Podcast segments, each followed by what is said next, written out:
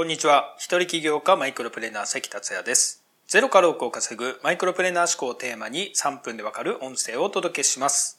いつも聞いてくださりありがとうございます。今日は小学5年生の次女の持久走大会があって応援しに行ってきました。順位はちょっと言えませんけれども、最後まで走り切ったのでよかったです。そして僕は日課の河川敷ランニングへ行ってきました。だいたい1ヶ月継続になりましたけれども、引き続き頑張っていきたいと思います。さて今回のテーマは今が一番楽しいと言えますか？をお届けします。この音声のテーマは奥を稼ぐ思考です。お金を稼ぐことも人生の一つなので大事なテーマですよね。ビジネスをやってる時もプライベートの時間の時も今が一番楽しいと言えるあなたでいてほしいと思いますがいかがでしょうか？何のための人生かといえば苦しむための人生ではなく楽しむための人生だと僕は考えています。そこで今回は以前家族5人で沖縄に旅行に行った時の気づきをお話ししたいと思います。今から7年前、まだ子供たちが11歳、9歳、3歳だった頃です。子供たちみんな海で遊ぶことが好きということもあり、毎日違う海に行きました。嫁や子供たちがとても喜び楽しんでいて、それを見て僕もかなりテンションが上がってましたね。それまで家族でいろんな旅行をしてきましたが、子供たちの中では当然、一番上の11歳になる長女が家族旅行の思い出が一番あります。そこでホテルに帰り着いた時に、長女に今まで一番楽しかった旅行は何と聞いたのです。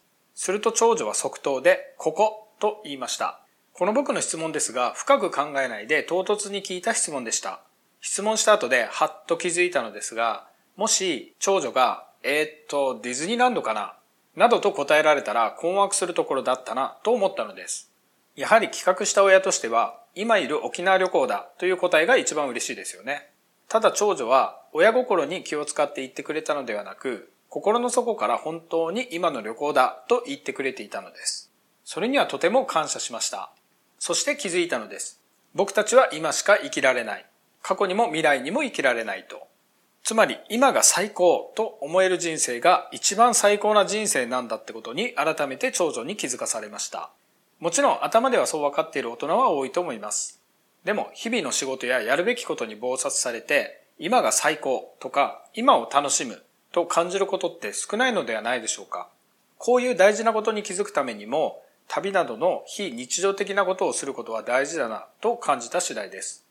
それもあって僕は無意識にもデュアルライフをやったりしょっちゅう各地へ出かけているのかもしれません。僕の経験上大事なことに気づけば気づくほど成長できるし人生が楽しく豊かになると感じています。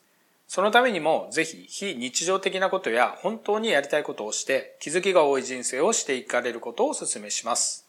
人生は過ぎてしまえばあっという間です。緊急ではないけど人生にとって大事なことはいざスケジュールに入れようとしても入れられない人が多いです。先に無理やりにでも予定を入れて実行するべきですね。参考になれば嬉しいです。